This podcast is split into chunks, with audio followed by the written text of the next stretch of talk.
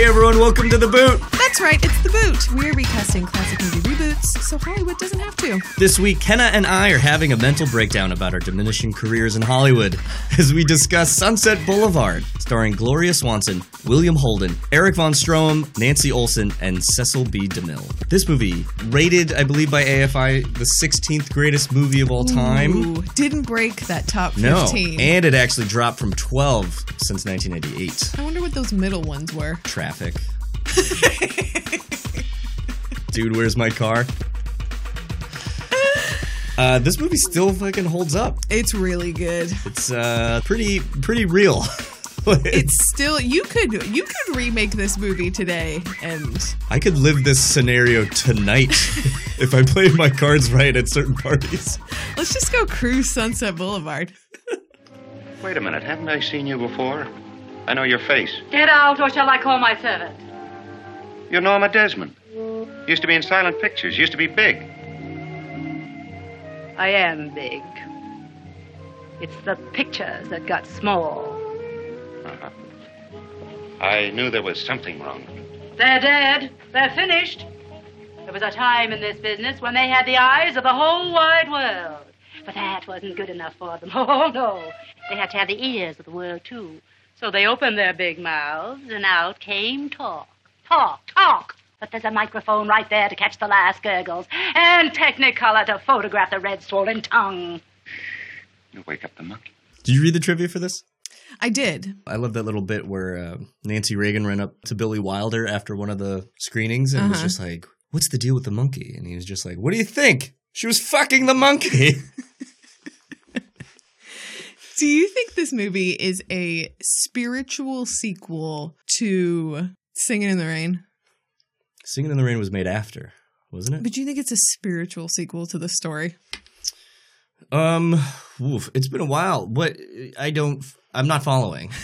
Because Singing in the it together for me. Singing in the Rain is about studios wanting to make talking pictures from silent films and replacing stars with Oh, voices instead of faces. And the actress, what's her name? Who has the who's the weird voice? yeah. What is her name? I don't know. Do we have the capabilities? If only there was a way to look this up. Here. Yes, yes, yes, yes. Jean Hagen, Lina Lamont. Lina Lamont. This is her 20 years after Singing in the Rain. Yeah, it's sort of like the everybody gets some of of Singing in the Rain's what is my favorite movie? Dazed and Confused. Oh, I've never Spiritual seen, sequel, but never yeah. seen Dazed and Confused. It's uh it's wonderful. Did Um you say it's your favorite movie? it's one of my favorites. It's Oh, not like okay. my favorite, but yeah, I, I uh, the idea of Billy Wilder sort of focusing on on Hollywood gone by. Yeah, I could see it. And how upset it made people. yeah, everyone who would read the script would be like, "How could you do this to us?" Yeah, lots of people did not want to do this movie. Well, despite that, this movie got sort of knocked down a couple pegs on AFI's top 100 list. It's still an incredible movie that we will get into later Mhm. when Kenna and I take five characters from this movie and reboot it as if it was to be remade today. But we got a couple of news items for you. Yeah. As, as always. We couldn't possibly skip the news. So this is from Variety. Um, it's sort of a you know a little adjunct to what we normally talk about, but the Gremlins franchise is coming back as a cartoon on Warner Media, which is Warner Brothers' new streaming service. Mhm. Um, you know, everyone's getting one. Um, You know what's going to be so interesting is that every studio and every entertainment entity is going to have their own streaming service. And then people are going to be so desperate to have just a collection of these streaming services that we're going to turn it back into cable. yeah, It's, ins- it's that's just what it's going to be. it's going to be like Sling TV is just going to be like, hey, if you just subscribe to Sling, Yeah. we will give you Amazon, Hulu, Netflix, HBO Go, War- Disney Plus, all of this stuff. Yeah. Nobody's happy. Like the, we have circled back on the convenience of it. Yeah. And it's insane. Um, this franchise, though, do you care about a Gremlins cartoon, which, as it's reported, is the potential series is said to be a period piece that would follow Mr. Wing, the Chinese grandfather played in the films by Keye Luke as a young man as he goes on adventures with the friendly Mogwai. Oh my god, Mogwai Gizmo? Yeah. Yeah. Mogwai is the species Yes. and Gizmo Gizmo, is the his n- name. Yes. Okay. Um, this franchise has taken kind of like a weird turn. And when it first came out in 1984, directed by Joe Dante and written by Chris Columbus, it was a major box office success. The second film, Gremlins 2 The New Batch, released in 1990, which was directed by Dante. And, uh, uh, yeah, still, uh, yeah, doesn't matter. He's- Have you seen that Key and Peele sketch Yes. where they pitch Gremlins 2? That's what I was trying to get to. and is absolutely going to be the clip that I'm playing right now. Let me just recap right now. It's Brainy Gremlin, Spider Gremlin, Back Gremlin, Lady Gremlin, Googly Eye Gremlin, Electricity Gremlin, Hulk Hogan's gonna be in the picture. I'm gonna throw in a Gremlin myself. Vegetable Gremlin, just write it up. I'm having so much fun, thank you. It's all gonna be in the actual film. Now I gotta go put some Cowboys and Back to the Future 3. Sayonara, y'all. Oops. But with that said, it kind of veered off, and I I don't think I don't think there's a lot of heat with Gremlins. I, I don't, don't think know. it's maintained. I like Gremlins as a, a a cartoon because they're sort of made for that. Like they would be really fun, adorable creatures to follow on adventures. yeah, Well, the Mogwai. I guess Gremlins are technically the villains. Mogwai are the pre-Gremlins. Yeah. That's what happens if you feed them after midnight or thought- get them wet. I had a I had a plush gizmo when I was a kid and it was it was pretty legit. Well, the, here's the thing: the film is also kind of dark. Like it, it, it like veers into kind of monster uh, horror, not horror. It's kind of slapsticky horror. Yeah. It's like puppets, but there's like you know slime and like the gremlins all look like messed up. So I'm wondering, like this is this really going to be like a kids show, or is this going to be maybe something a little in between? I think it, it sort of has to be. Like it's kind of a cute thing. Yeah. We're not going to not make it not cute. Well, I But, mean, I mean, if- Gizmo's going to be the the cutest of all. But also adults who are fans of Gremlins are not going to not watch it. Adult fans of Gremlins come together. Adult friends of gremlins. no, A- AFO AFOGs. What if it was I I would love it if you know how like uh, we talk a lot about how Ghostbusters fans are kind of the worst because they're just absolutely ruining everything. They're that was taking a, it- was a huge generalization. Taking it back. This whole what if there was like some epic battle between fandoms and it was like really just like wholesome fans of Gremlins who come who like come to the rescue when like Ghostbusters fans are like, ugh, women in our movie, not on our watch. Like sort of like an Anchorman fighting scene. Yeah. Where all the stands of like Star Wars, Lord of the Rings, Harry Potter, Marvel just sort of show up. Oh, but it's like all men. Oh, do you know who? do you know who I would love to see get into a fight? Who? The Ghostbuster fans and the Zack Snyder Justice League. We want to see his original cut fans. These are the two sections of people that I would pay money to fight each other to the death. to the death because they would all die. Yeah. And then we wouldn't have to listen to them anymore. Okay, what's next? Um, Sleeping with the Enemy remake is in the works at Fox Searchlight. You remember Sleeping with the Enemy? Not one bit. The 1991 thriller starring Julia Roberts, uh, in which she is a domestic violence victim who fakes her own death in order to escape her controlling husband. I mean, that makes sense. I mean, if you were in that situation, I think that's the most logical way to go. Right. We're not laughing at domestic violence victims. Um, I promise. Okay, so now they want to take it in a modern, more modern direction. Um, as reported by Deadline, producer Damian Jones and his DJ Films are working with such Fox Searchlight to do a remake with writer director Nia DaCosta, who is on board as well. In the era of Me Too, changes will need to be made to the film's point of view, I think, but I, it's it's an interesting movie to bring into the modern era because so much of of what this movie deals with we're also just still trying to empower women to uh, step forward, not fake your own death in order to escape an abusive man. Yeah. Um, so it could be a really uh, exciting, empowering, cool movie to sort of update instead of making it very sort of like victim focused. Make it more. I don't know. My first thought was revenge focused, but that's not that great. The woman she used to be is dead. You okay? Saying goodbye to old ghosts, you know. But the man who always wanted her still wants her back. I know your every thought, Laura. Nothing could keep me away.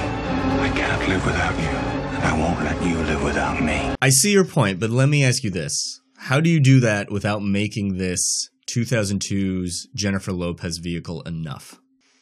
I don't know what that is. It's the same story, but then in the end, Does she fake her death? she doesn't fake her own death, but she does learn like mixed martial arts. Okay. Yeah. I mean, I guess that's similar in the sense that what I was thinking is that maybe she does fake her own death. Maybe she does go on the run, but ultimately, instead of, because I think at the end of Sleeping with the Enemy, there's some sort of like showdown where she ends up like shooting her husband, I mm-hmm. think. Mm-hmm. And maybe instead, it's more that she doesn't like wait for him to come after her. She takes it upon herself, but maybe it's not, I don't know. Maybe there's a little John Wick in there. Like she she fakes her own death, starts a new life, and then somehow her like highly public like publicized husband marries a new woman, and she knows that the woman is in the same situation. She has to come back from the dead and kill the husband. Hmm. or maybe there are just more um, well-developed female characters in there to help her suppo- help support her, lead her in the right direction. There are many ways we could make this Tomato, movie. tomato. Kind of I do love, tomato. I do love a revenge movie though. Peppermint. I didn't see that, but that's what that was, right? oh God, I don't think you could pay me enough money to watch that movie. oh, I would love to watch Peppermint. Oh boy, Not by myself, obviously, Obviously. because then that's just sad. What'd you do this weekend? I watched Peppermint and made a bunch of macaroni salad. Oh God, Kenna. macaroni salad. That's disgusting. So is peppermint It's essentially just macaroni and and, and mustard. and mustard. Yeah, there's always like the like mustard seed, like you know that Mm-hmm. tanginess. This is how good this week's news is. this is where we've come Now we're to. talking about macaroni salad. Okay, guys, this is our reboot of Sunset Boulevard. Did you see them? Did you see how they came? You know, some crazy things happen in this business, Norma. I hope you haven't lost your sense of humor. What's the matter, dear? Nothing. I just didn't realize what it would be like to come back to the old studio. I had no idea how much I missed it. We've missed you too, dear. We'll be working again, won't we, Chief? We'll make our greatest picture. Now, that's what I want to talk to you It's a good script, isn't it? Uh, well, it's uh, it has some good things in it, yes, but uh, it'll be a very expensive picture. Oh, I don't care about the money. I just want to work again. You don't know what it means to know that you want me. We're ready with the shot, Mr. DeMille. Why don't you just sit here and watch? You know, pictures have changed quite a bit. Sunset Boulevard, directed by Billy Wilder, director of uh, the classic Some Like It Hot, which we did a few episodes back, and Double Indemnity, which is also a movie we'll probably do in the future because it's it's amazing. Stars Gloria Swanson as Norma Desmond, William Holden as Joe Gillis, Erich von Stroheim as Max von Mayerling, Nancy Olson as Betty Schaefer, and Cecil B. DeMille as himself. And uh, there's a little weirdness with that role, but we'll get to that later on. So we have a rule for this week, hmm and it was kind of a weird one. It was kind of a difficult one. It was only weird in uh, execution. The Sure. idea is great yes. because we picked a fantastic classic film, and in order to maintain its uh, gravitas, Its integrity. we decided to cast only Oscar winners in each of these five roles, Yes. which was not easy. Because there's only maybe four actors a year. It's true. And people of many ages win these awards. So if there are young people who need to be cast and lots of not young people Yeah. who qualify. Did you watch this year's Oscars? I did. I didn't watch a minute of it. Really? Yeah, I don't know why. It's something about award shows as I've gotten older that I just like I don't care. But like going back and like seeing who's won for stuff, I was just like, oh yeah, Crash, Crash. You and everyone else. Yeah, like Especially because Green Book is the new crash. I cannot believe that that won. The funny thing is, I went I I went to an Oscar party and I felt like the whole room was like trying to convince everyone who had I haven't seen Green Book, but the whole room was trying to convince everyone that it's actually a good movie. And I was like, you can't. You can't tell me that it's better than Roma or half of everything on this list. I also kind of like this rule because like the Oscars, you know, they're kind of this sort of stalwart. I don't know if they're antiquated, but it's just sort of this like tradition of Hollywood. And for a movie like this, I thought it would be, you know, I think it's kind of cool to kind of pull from a pile of like, you know, that Hollywood. It's Kind of- actors playing actors, Yeah. ri- uh, actors playing writers, Yeah. directors playing directors. Sure. Um, so why don't we get into it? Why don't we start with uh, the shining star in this movie, Norma Desmond, played by Gloria Swanson, who was a aging silent movie Mhm. actress, correct? Yes, according to the trivia, she had already sort of kissed her career goodbye, but unlike unlike Norma had fully accepted it and was sort of just retreating um into retirement Mm-hmm. um when she got the call from um who directed this movie? Billy Wilder. Billy Wilder, right. Um to do it and I think because she had the good humor to understand this character but know that she hadn't fallen into the trap of this character Mm-hmm. to really give it uh everything that it needed. Um she's perfect in this movie. Salome. What a woman. What a part. The princess in love with a holy man. She dances the dance of the seven veils. He rejects her, so she demands his head on a golden tray, kissing his cold, dead lips. I think something I love about her characterization is the way she moves her hands. They're just always like doing this thing and it's so specific and intentional that she is she is very like movement based and very facially aware cuz she's a silent film actress and her face and everything she did on screen was part of who she was and and she also has an incredible voice. So I'm Yeah. like why why why didn't she just keep acting? So who did you pick? Um, honestly, I think this this was maybe the weirdest choice I made in this whole cast. Uh-huh. Uh, because there are many amazing actresses who have won awards. There was one person who I wanted desperately to play Norma, but she's only been nominated. Nominated. And so I ended up going with Catherine Zeta Jones, Oscar winner for Chicago. Oh, I forgot she won an Oscar. Mm-hmm. Um, and I really love this choice because, much in the way that Norma is not an ancient human being, she just has been set aside by the industry as if she is. I think Catherine Zeta Jones is still stunning, but fits into that category where she is kind of set up for a certain kind of role now, and it just doesn't it just doesn't make sense. Why don't we just cast older women in movies? But um yeah, I think that she would capture the over the topness, Mm-hmm. the drama, that descent into madness. I think it would all just naturally suit her. And this could be a career changing move for Catherine Zeta Jones. Hmm. What I'm trying to say is that I'm all wrong for you. You want a Valentino, somebody with polo ponies, a big shot. What you're trying to say is you don't want me to love you. Say it. Say it. I'm gonna be honest. I hated Chicago. Really? Yes, but I just watched a drunk history about the actual like The like Woman- Mary murderesses. yeah that inspired the the the the musical, and Mhm. so I was kind of like maybe I should give Chicago another shot because I I think I watched it when I was like an angsty teenage boy, and I was just I don't know. Is that where this is that where the musical thing started? no? I just think Because you have a thing about musicals. I well, here's the thing. Through the course of this podcast, I have definitely um become more open to musicals. But Mhm. Chicago for some reason really grinded my gears, and I Hmm. don't know why. But um okay, Catherine Zeta Jones. She is um definitely someone that would be like it's hard because Norma Desmond is really crazy. Mm-hmm.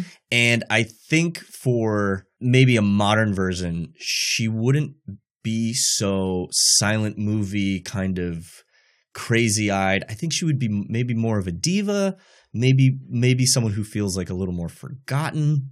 But I can so I can sort of see it. It's hard because like I haven't seen her anything recently. Yeah, it's if you didn't if you haven't seen like one or two things, you're you've missed her in the past 10 years. But Yeah. I think that that's what kind of what primes her for this though is that she's enough out of the zeitgeist that should she do something like this, we can fully accept her as the character who is just trying to cling to some sort of public face. Yeah, I, I can I can see it. Like I can sort of see it. Like she's very attractive, which I think is also something that when I first watched this movie, I didn't real like I've seen this movie once or twice. This was probably the second time. I didn't realize Norma Desmond was kind of supposed to be weirdly alluring in some way. And so I think like a modern take, like if there was like an older, sexy actress to sort of lure a younger, um, uh, what's his name? A younger Joe. Joe. Uh, I think that could work because that's sort of how I how I pulled my Norma Desmond too. It's like she has to be someone that like you can't e- even though Joe's in a desperate situation, you Mhm. kind of can't say no to her because she's so um she has her own gravitational pull in a lot of ways. I went with Kim Basinger. Mm, it's a good choice.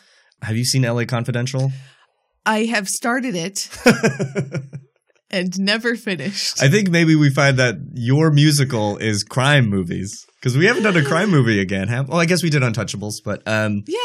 yeah, I just I just kept thinking about her in um, L.A. Confidential, where you know she kind of plays that that '50s starlet, and I Mhm. just thought it'd be interesting. In my head, my cast was more about it was more modern, like it it wasn't a period piece. It was more like you know a, an actress trying to come back hmm and I haven't seen Kim Basinger. I think in a long, long time. I Yeah. I also don't know if she's even Is she still active? acting. Let's see if what her IMDb says. She's in the Fifty Shades movies. Oh. Oh boy. Okay. Eh, well, She was in The Nice Guys, you can't. Oh, The Eleventh Hour. What's the 11th hour? I don't. Eh, none of these movies are. Well, The Nice Guys. That was a big movie. I don't remember her in it, but. So I guess she's still around, you know. Yeah. I, uh, but I, I, I was sort of like maybe she's sort of posed for like that kind of big comeback. I guess. I think she definitely, as you mentioned, has that alluring quality of of the reason Joe initially stays is because he he's just got people hot on his trail and he he needs a place to be Yeah. and this he has uh essentially tricked this woman into letting him stay and so he doesn't realize that she also needs to get what she needs to get out of this situation but then i think there has to be a reason for him to stay because he clearly doesn't like the doting he doesn't like all that necessarily romantic attention from her but he i think falls for her in a weird way You've been good to me. You're the only person in this stinking town that has been good to me. Why don't you just say thank you and go? Go, go. Not until you promise to act like a sensible human being. I'll do it again. I'll do it again. so it's it's interesting to sort of have n- what's now like Yeah. actresses of like the 80s and 90s that are now in in the quote unquote aging Yeah. category um to sort of see them come out from the caves of Griffith Park I know. Did, so the trivia in this was so crazy about how like all these actresses were like nominated for the or or not nominated but pitched for the role, and then when they would read the script, they would just be like, "Oh, I don't want to like, yeah I don't want to like dive into this. Like it seems mean somehow, or like especially who, vicious." uh, Gloria Swanson like tried to find Mary Pickford after the Yeah. first screening, and and who was it? I, was it Mae West? Mae West. who told her like she couldn't she couldn't face you. She was too overwhelmed, Yeah, and I thought that was more like her performance was too good, or was it like this is my fucking life? I think her perform. I think it was more that like Gloria's performance hit home for all these old, old. I won't say old. all these old crypt skeletons that they dusted off. all of these aging actresses who were like, "We get it. Like we're not crazy, but we get it." That's how I feel about '90s R&B on like oldies stations. I'm Oh, like, yeah. I'm like, you gotta be kidding me! Or like songs that I listened to in high school are now on like, when they're when they created like the aughts station on satellite radio as like throwbacks, oh I was like, God. what? I mean, we're ten, we're nine years out from that. Let's let's hope, Crazy. Let, guys. Let's hope that this podcast doesn't slowly become like things Brian and Kenna have like have wistfully wished back. Like last week, we were talking about zip disk drives or something like that. Oh, if only. Oh, and this is good zip All I all I want is a good external drive. All right, Joe, Joe Gillis, Gillis. played by William Holden. Um, who they aged with makeup for this movie. oh, did they? Yes, It in the trivia it says that I he he was forty-two. he's in his thirties. He is. Oh, okay. um 31 i think when they filmed the movie um and i think because they didn't want honestly i think because I don't, entirely know because now the reasoning I'm thinking of doesn't make sense. But they sort of tried to age him up a little bit, so it wasn't necessarily this like creep factor. Yeah. Um, which is interesting because there was a point where I was like, he looks he looks a little old. Like there are wrinkles in places where I was like, really? And then you Mhm. find out he's 30 years old. This was really hard because you kind of have to believe that there could be a romantic relationship between Norma and Joe, even if it's for all the wrong reasons. But then you also have to believe that there could be like a truer love between Joe and Betty. And so you have to find an actor that kind of sits in that gap. And my actor, I guess, does, but it, I don't know. It's this one was just hard Mm-hmm. and I'm definitely gonna butcher his name. I picked uh, Jean Dujardin Mm, from the artist. from The Artist, and he's not as young and sprightly as Mhm. you know William Holden apparently was. But what I liked about him is I cor- I was sort of like who could be an actor who could play sort of the down on his luck Mhm. kind of character who could still also be funny and charming. Yeah. Exactly what kind of material do you recommend? James Joyce? Dostoevsky? I just think that picture should say a little something. Oh, one of the message kids. Just a story won't do. You'd have turned down Gone with the Wind. So that's who I went with. And I think because of the lack of actors available to sort of make Betty so young as Nancy Olson was, Mm-hmm. I think it's okay because I th- Kim Basinger's 65. Jean Dujardin is 46. Okay. So it's nearly a 20 year gap. Interesting. So I think I think I get away with it. There's a little less of the um the guy who has who has been in LA for a few years, had a couple successes but a lot of failures. I think there's something a little a little different about aging him up that much and that being his circumstance cuz you know, I don't know. At a certain point, Yeah, like at a certain point it does still become weird. yeah. But um I think I think what I loved about Joe is his just like inability to escape, you know, the life that he it- it's like he's a writer in Hollywood, no one wants his shit. Mhm. I can relate. and then he meets this this actress who is essentially kind of it's like they're playing house and he Mhm. knows that it's wrong and he keeps threatening to like move back to Ohio. He's going to do something he's going to do like copy editing or something like that. Mhm.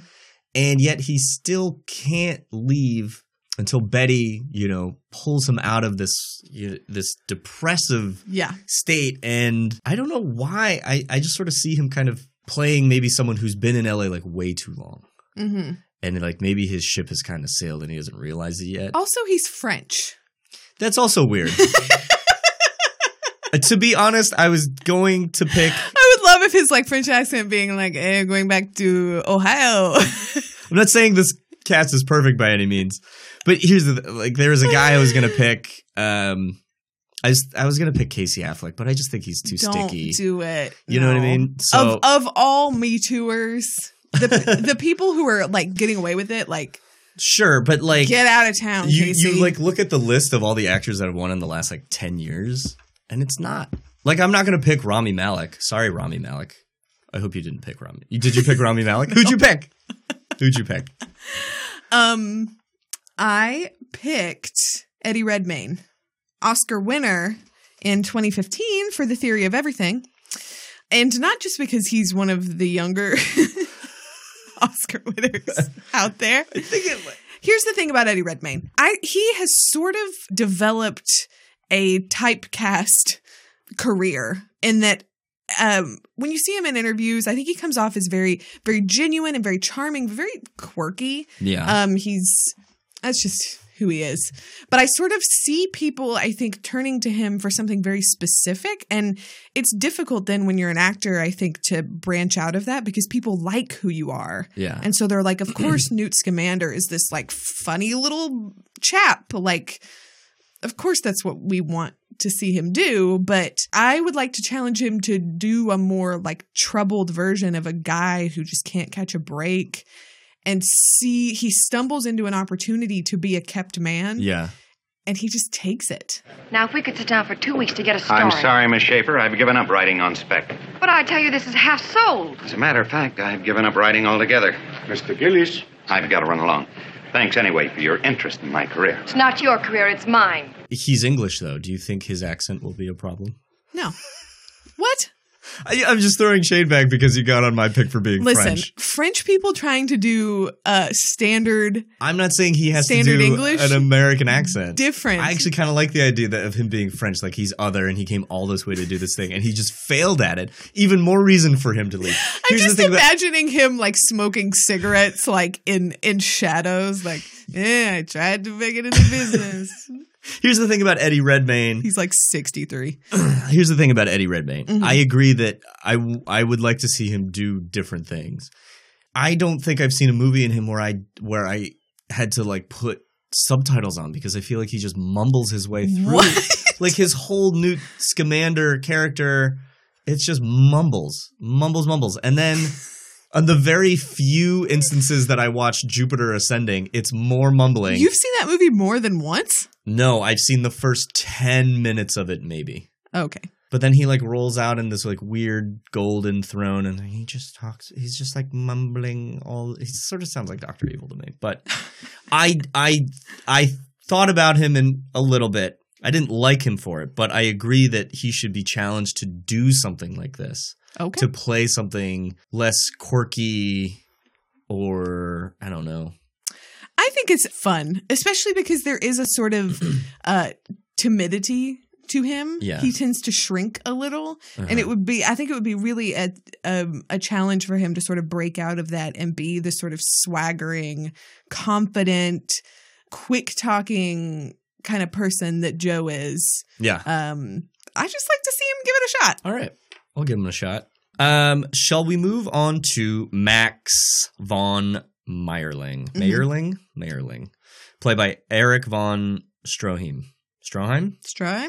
I don't know any of these. I didn't realize that he was also a director. Like that Mhm. thing about him directing Gloria Swanson. Like the movie that they watch, the silent picture, Yeah, is his movie. is his movie that she fired him from. hmm Which I think is honestly one of the most incredible things about the movie is that so much of it is just populated with her history. Mhm. Like she really did silent films. All of those like publicity shots of her young and gorgeous are all hers. Those are all things from her career that they just like populated her house with and her life with and it's all true. And I mean all it, it yeah. helps it helps to bring in then this um this surprise that Max brings to Joe, which is he is her first husband. Yeah, and that he came crawling back to her, which I thought Yeah. was like really crazy. Like, and I'd forgotten that like he does it out of like love and protection for who Mm-hmm. she is because he found her. I made her a star.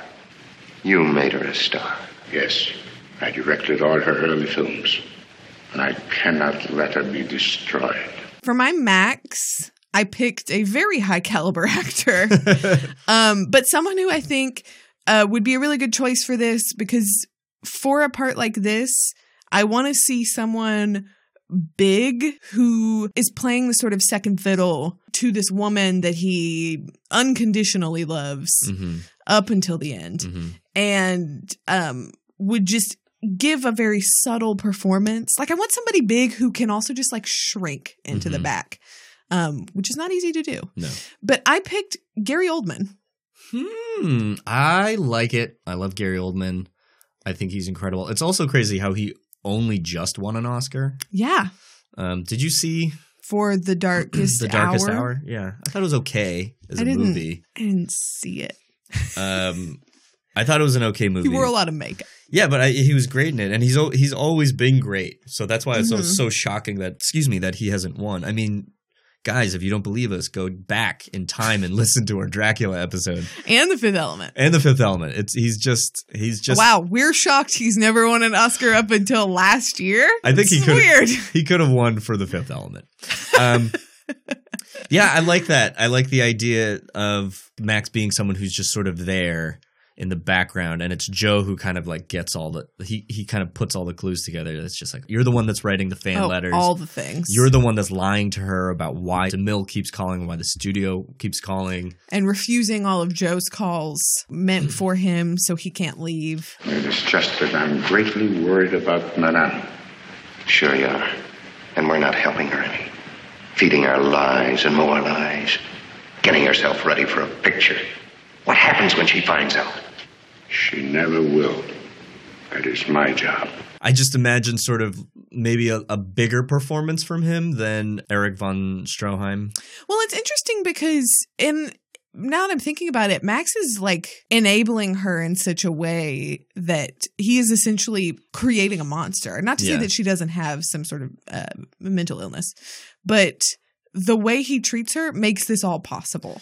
And Yeah. so I think he could play it maybe more in the vein that we slowly start to realize why she is the way she Yeah. is. And that it's not just some delusion that she has, but it's because this one person who has been committed to her this whole time won't bring her into reality. He Yeah. refu- he keeps her away from all of that. I kind of though keep thinking about Gary Oldman in The Dark Knight, just like screaming about like Harvey Dent. You know what I mean? Like when they're when the three when Harvey Dent and Gordon and Batman are in like I don't know where they are. They're like under a dock or something, and Two Face is going to shoot Gordon's kid, and but he's just like Oh, right, right, right. screaming like that's that's sort of what I have in my mind. Is that the you are the best of us? Yeah, yeah, Okay. yeah, yeah. But yes, I that's not too. I'm not trying to besmirch Gary Oldman. He's he's incredible, but that's that's what I'm. That's But you don't like that performance? No, I love that performance. I'm just marrying the two. Mm. I'm marrying that performance to what Max's character is in this movie, and that's sort of what I'm seeing. What if he did this, but like, ooh, this too was another thing. Is I don't know if I wanted him to have an accent, but what if he did this with the Dracula accent? So it's Gary Oldman in Sunset Boulevard with the performance of The Dark Knight with Dracula's accent. Yeah, I'm in. and those glasses too. Um, I picked an actor, a very high caliber actor. Um, I loved your description of Max being sort of someone who can slip in the background. I was sort of seeing Max as, you know, when you first meet him, he's like a he's like a statue. yeah. Like he's very much just part of the house. hmm And like you said, like kind of part of the madness. Like he's sort of the uranium rod that's sort of leaking radiation and poisoning Norma Mhm. in a lot of ways. Um, I ended up going with uh, Sir Ben Kingsley. Oh, Sir Ben Sir Ben Kingsley. Kingsley. Winner, what did he win for? Gandhi, he won. He was nominated for a bunch more, but I think his only win. Didn't he win for Schindler's List? He did not. Well, I mean, it wasn't his movie to win. Yeah, Gandhi. That was the only one he won. Who he because he was a he was a Nazi, right? In Schindler's List. No, he was a he was a Jewish man helping Schindler get Jews out, but now he's in Operation Finale. That's what I'm playing a. Nazi. That's what I'm Speaking of about. Dark Knight, what's the quote? Live long enough to see yourself become the villain. You either die a hero or live long enough to see yourself become a villain. That's Ben Kingsley's career in a nutshell. He goes from, From Schindler's he List not even to that, Operation Finale. But before Schindler's List, he was fucking Gandhi, and now all the way to this. That's his career. Um, but I just thought, like, I always love when Ben Kingsley is that sort of quiet type, you know, someone that you know. Um, He's a very interesting actor. He's he's like a little wacky. he is, yeah, and I think Max. I don't think Max is wacky, but like, he's also like he he's I don't know if he's manipulative either, but he he plays a certain role of like the protector, which is definitely something that he has confused over the years. Yeah. you know. You tell her, Max. Come on, do her that favor. Tell her there isn't going to be any picture. There aren't any fan letters except the ones you write. That isn't true. Max! Madame is the greatest star of them all. Well, it's fascinating because when the guys come to take his car again, Joe's car again, Max, without even being asked, is like, ah, I told him you weren't here. It's just very odd to essentially be like, hello, first wife, whom I love dearly. I'm just going to help you make all of these wacky choices and be a sugar mama to all these men. I'm just so going to help you. That's so weird that he so he was the first husband of three husbands. Yeah. And I'm assuming some other string of maybe a few lovers after the or in between there. Probably. somewhere. And he's still just sort of like around. I don't know. Have a little respect for yourself, Max. Um, should we move on to Betty Schaefer, the 22 year old reader, former actress? She's sort of the one who like can sniff out Joe's bullshit writing. She knows he's not really. He's like, was he not really trying, or is he just like a bad writer? It's interesting because there's that part where she tells him, like, I was interested to read your script because I know you're talented. And he says something to the effect of, uh, well, that was last year. This year I'm trying to make a living. So I don't know. I don't know. The thing about Betty that I really liked is is sort of she is also of Hollywood. She's just on the other side of Norma's coin. Like Norma was the young girl. She was born into Hollywood. Hollywood Mhm. grew up around her. hmm Betty was born into Hollywood and she just took the the different path, like the the behind the camera path, the producing path, the Mhm. development path. I got a job in the mailroom, worked up to the stenographic. Now I'm a reader. Come clean, Betty. At night you weep for those lost close-ups, those gala openings. Not once. What's wrong with being on the other side of the cameras? It's really more fun. I don't think Reader's going to cut it. So the way that I kind of envisioned this version of Betty, who still has all that same charm and Well, if it's a modern movie, it's not like not like Readers. readers don't have their own like department at Readers are called anymore. assistants. Yeah, readers Yeah. are called interns. Yeah. and they don't get paid. Yeah. You just do coverage until your fingers bleed. It's okay, Kenna. You're it's over. You you did you you don't have to do it anymore. You're out of that. We both got out. Um but I, I still wanted someone who kind of had that like young face. I mean, it's hard when you have an Academy Award winning Yeah. actress like th- to see them as like fresh. Yeah, so the closest I think I got was uh Brie Larson, Mm. who is about to become like a major Movie mov- star. I mean, she's already a movie star, but like Captain Marvel's coming out probably last week, right? When this when this podcast comes out, Y- yes. it will have been out for a You know, week or something. If the movie still comes out, you know. If the fanboys Look, don't, we've already- don't, no, leave don't it in the- burn, don't burn it to the ground. We've already said our piece about the fanboys. Um, but yeah, I, I just sort of saw her as someone who like you you see comparatively from you know Norma that you would want to like for Joe especially to like follow out of this this trap really that he's kind of willingly staying in in a lot of ways. But Mhm. that's who I picked, and I think she's great. Her career is so bananas. Like I'm, I'm trying to remember all the movies that she's in, but it really felt like she was like in that Showtime show, and then she was in Scott Pilgrim, and then suddenly she was in Room, yeah. and then it was like, hey, let's you should spend the next three years developing and being in Captain Marvel. I mean, her career trajectory is insane because she started out as like a like a Disney Channel pop singer, Yeah, and then sort of did like a like a, a mostly I think comedy track for a bit, For a and bit. then yeah, broke out, and now she has sold her soul to Marvel.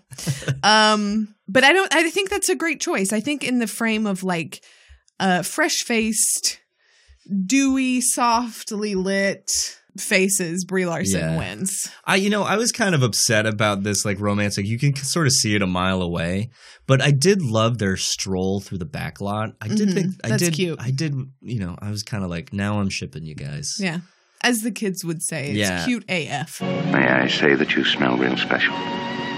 Must be my new shampoo. That's no shampoo. It's more like freshly laundered linen handkerchiefs. Like a brand new automobile. But her being like, Artie wants me to go back to New Mexico and get married. It only costs what three three dollars to get $3 married there. married. also, shout out to Artie for um just hustling. Yeah, You know, when he's just like, "Hey, if this movie sells, you got you got any room for an AD?" it's like, man, this shit is spot on. everybody getting like drunk on New Year's Eve, and those women like laughing on the phone. I was like, what a weird LA party that I've definitely been to at some point. Also, um, things don't change. yeah. Um, no, I think that's a great choice. Thank you. um in in a limited sea of choices that we had um um so for my betty hmm i picked another young fresh-faced oscar winner i went with alicia vikander oscar winner in 2016 for the danish girl Yeah. um, who I like because my favorite trait about Betty is that she is very whip smart And you can tell by not just like how she interacts with Joe, but Mhm. the way she does it. So I was like, I just need someone who can dish it as well as they can take it.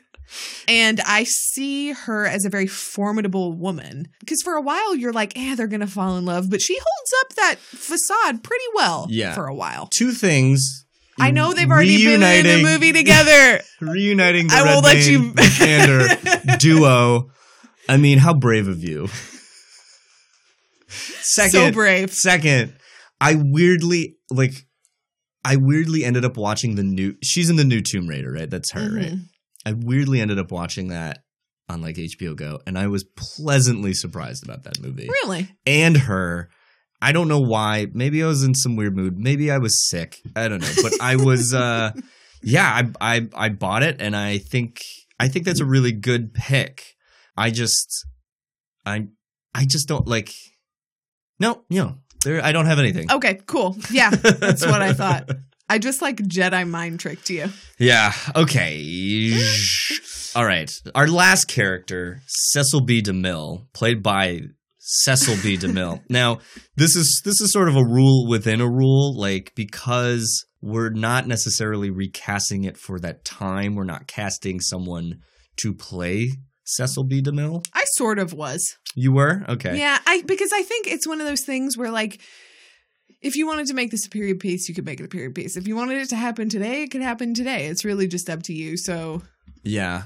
well, Yourself. I just really shot for the moon with my Cecil B. DeMille because they Uh-huh. got Cecil B. DeMille to be in the movie.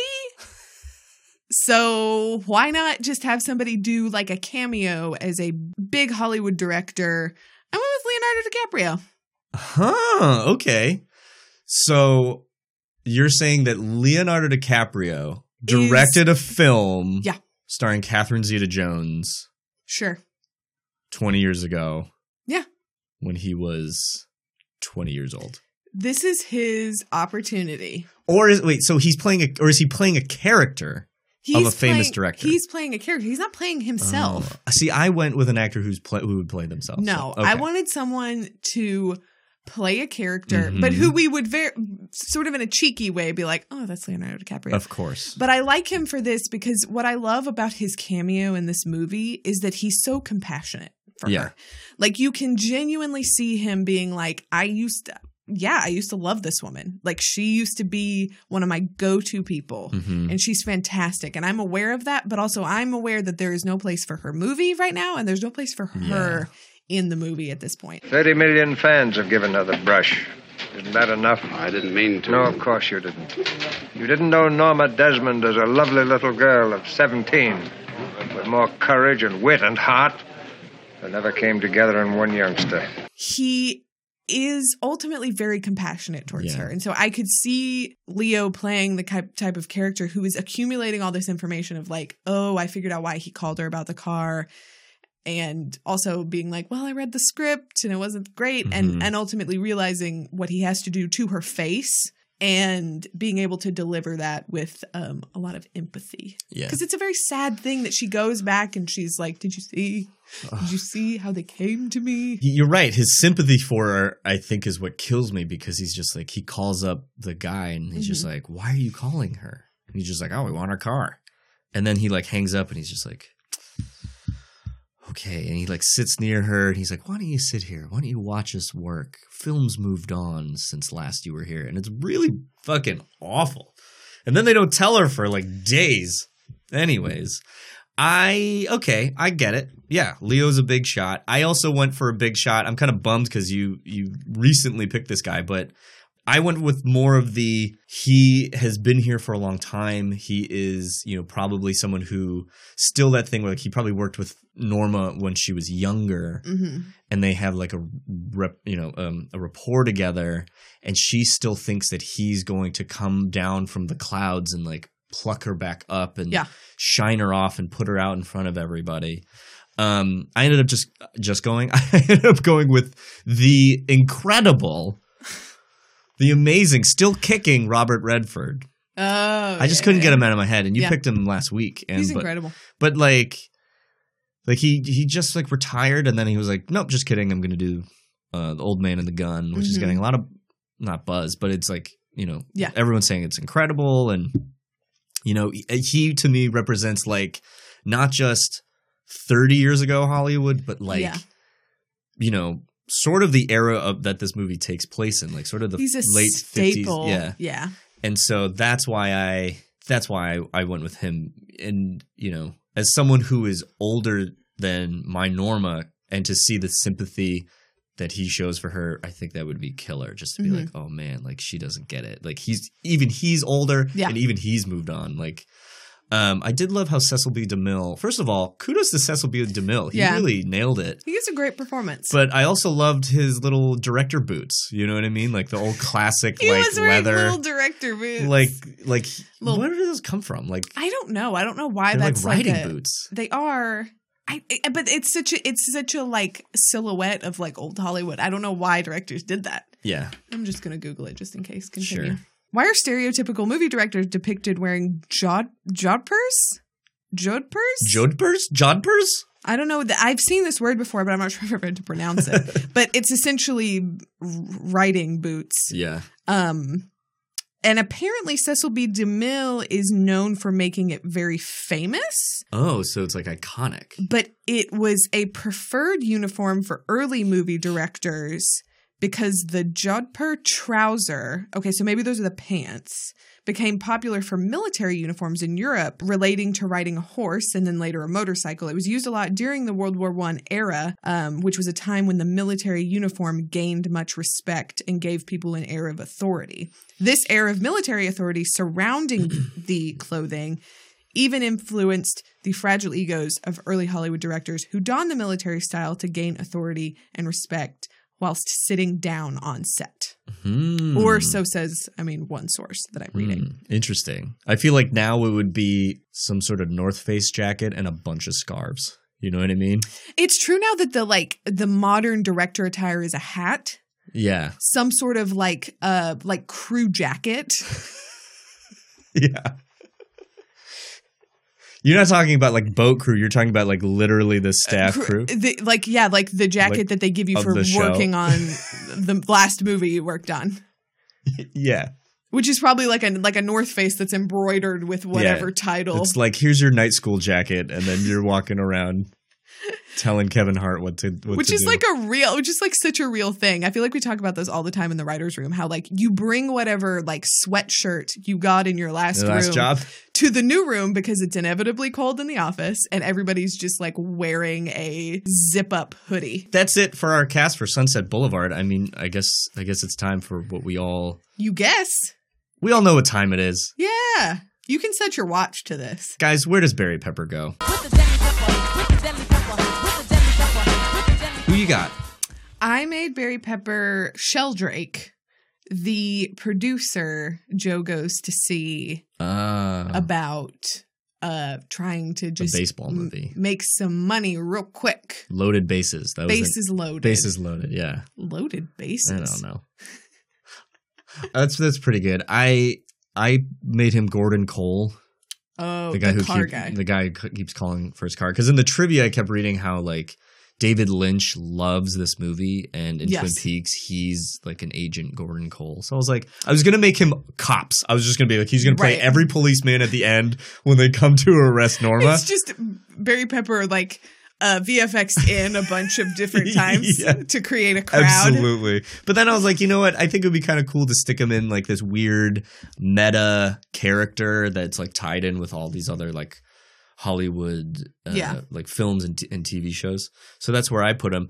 Um, but speaking of your pick, when I we didn't talk about how Betty basically rewrites one of Joe's scripts from basically Yeah. like a kernel of an idea. And then she's just like, no, none of this murder stuff. This stuff stinks. Like the psycho killer stinks. You know what you need?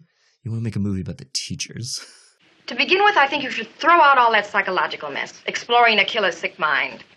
Psychopaths sell like hotcakes. This is a story about teachers, their threadbare lives, their struggle. And it's so fascinating because in a way I want her to be I want a new version of Betty to be like I don't need you to make this. Yeah. Like I pull like cuz he spent so much time being like you pulled the idea out, you write the movie and Yeah. she's like I can't.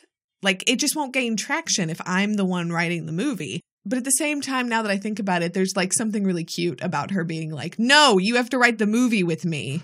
Yeah. She just wants to hang out with him. Yeah. Yeah. I, I, I too was also like, why don't you just write this on her own? And then I was like, because writing on your own is very hard Yeah. and it stinks. And she thinks he's cute. Yeah. Weird tidbits. Um, he mentions where his apartment is. Yeah. And it's not too far from where He- we're recording. Oh, that's true. And where you live. And where I live. It's literally like six blocks from. oh, well, now people will start hunting me down. Oh my gosh. Um, remember when you gave out your address on the pod? Now I And live I- somewhere different. I had to so you could totally just slip that right back in. Um, the pitch, the pitch. Um, could you imagine going in to pitch a story and then having it go so bad you end up asking for a three hundred dollar loan, which in today's money would probably be about like twenty thousand dollars. Twenty thousand. I don't know, fifteen thousand dollars with inflation. Three hundred dollars back then was a lot of money. I really love when people call movies pictures. I I wish we just brought that back into the just the To way the we speak now. in our lexicon. Pictures. Would you remake this movie? Yeah, I mean, sort of in the way that we've spoken before about movies that have that sort of a Star is Born quality where you can remake them generation after generation and it never loses its effect on Yeah. us because we're all still familiar with how society hasn't changed in its uh, treatment of celebrity. And I think this is one of those movies. You could remake it over and over and we would still understand how this happens. Yeah. Um, there's this little tidbit I'm going to read from IMDb. According to Cameron Crowe, who shadowed Billy Wilder in his twilight years, a typical day in his office would consist of him answering numerous phone calls from people requesting to make this film, upon which he would inform them that he didn't own the rights and promptly hung up. I don't know if that's true in terms Mhm. that Billy Wilder didn't have the rights or if it was just owned by Paramount or Yeah. whatever. Um, but I kind of like that idea that he like maybe he was just too protective of it, but the but also that people were actively seeing this movie and being like, man, doesn't matter how much time has passed, this movie is still Yeah. an incredible story on its own right, but also like a really prescient story about Hollywood that has lasted over Mhm. you know 70 years since it first came out. So yeah, I would I would definitely see a version of this movie. Um, I think what would be the most meta or ironic would that it would come out on a streaming service, maybe Warner streaming, as we've learned is happening. Well, you know what's interesting is I don't know if you watched this movie for free on Kanopy. I did. Thank you for the recommendation. I feel like every, nobody knows about this, but if you if you live, I feel like if you live in any big metro area, you Yeah. can do this. There's a service called Kanopy, and you sign in with your library card. yeah. Guys, it's time to take a break. This is our ad section. All of you can watch all of the Criterion Collection, lots of A24 movies. yeah, just use your promo code the boot. We don't have promo codes. Not enough people listen to this. Um, But your library okay. card, your, your library card will help you watch movies for free. Guys, that's it for us on this week of The Boot. I hope you enjoyed this episode. If you like this episode, please check out next week's episode. Please check out our past episodes. Tell your friends, please rate and please subscribe on services where you can find us, which are Kenna. You can find this podcast on Apple Podcasts, Stitcher, Podbean, or wherever you get your podcasts. You can find us on social media at The Boot Podcast on Twitter and at Boot Podcast on Instagram. You can find us individually, if that's your bag, at Kenna Trent and at Flynn B. All right, guys, we'll see you next time. Bye.